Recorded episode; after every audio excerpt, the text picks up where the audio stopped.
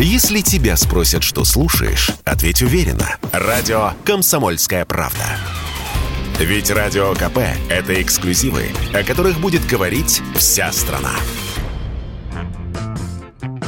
Специалисты снижение объема продукта в упаковке при сохранении прежней стоимости называют словом «шрингфляция». Россияне со шрингфляцией давно знакомы. Все мы помним пресловутые 9 яиц в упаковке вместо десятка или 0,45 литра пива в бутылке вместо стандартных 0,5. Нам с вами вроде не очень заметно, а крупным производителям большая выгода. Упаковок-то с производства сходят миллионы. И вот новая уловка. Применяется все чаще. На пачках молочной продукции многие производители стали указывать объем не в привычных литрах, а в килограммах, в расчете на то, что большинство из нас законы физики, скорее всего, помнит слабо и полагает, что килограмм молока равен литру молока, как в случае с водой. Но молоко плотнее воды – и килограмм в данном случае это не литр, а около 970 миллилитров.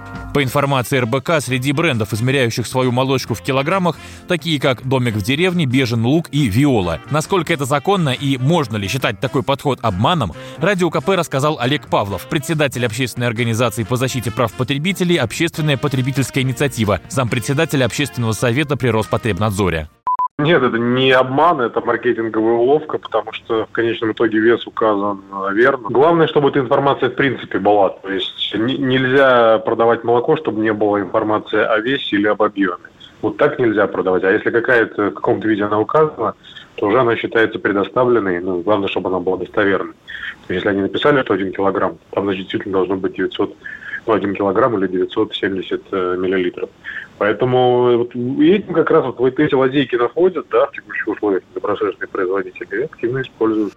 Эксперт напомнил и о других способах производителей незаметно для нас с вами сэкономить. Оказывается, многие бренды чипсов грешат вот чем. Год за годом постепенно сокращают объем продукта в пачке. По чуть-чуть, на несколько граммов. При этом размер упаковки остается прежним. Только воздуха в ней становится все больше. О том, насколько ощутимой для производителей выходит такая экономия, мы спросили Олега Павлова.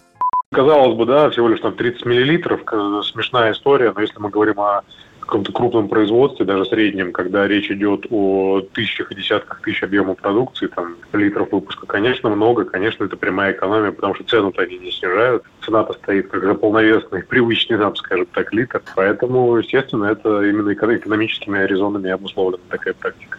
Но попробуем понять и поставщиков.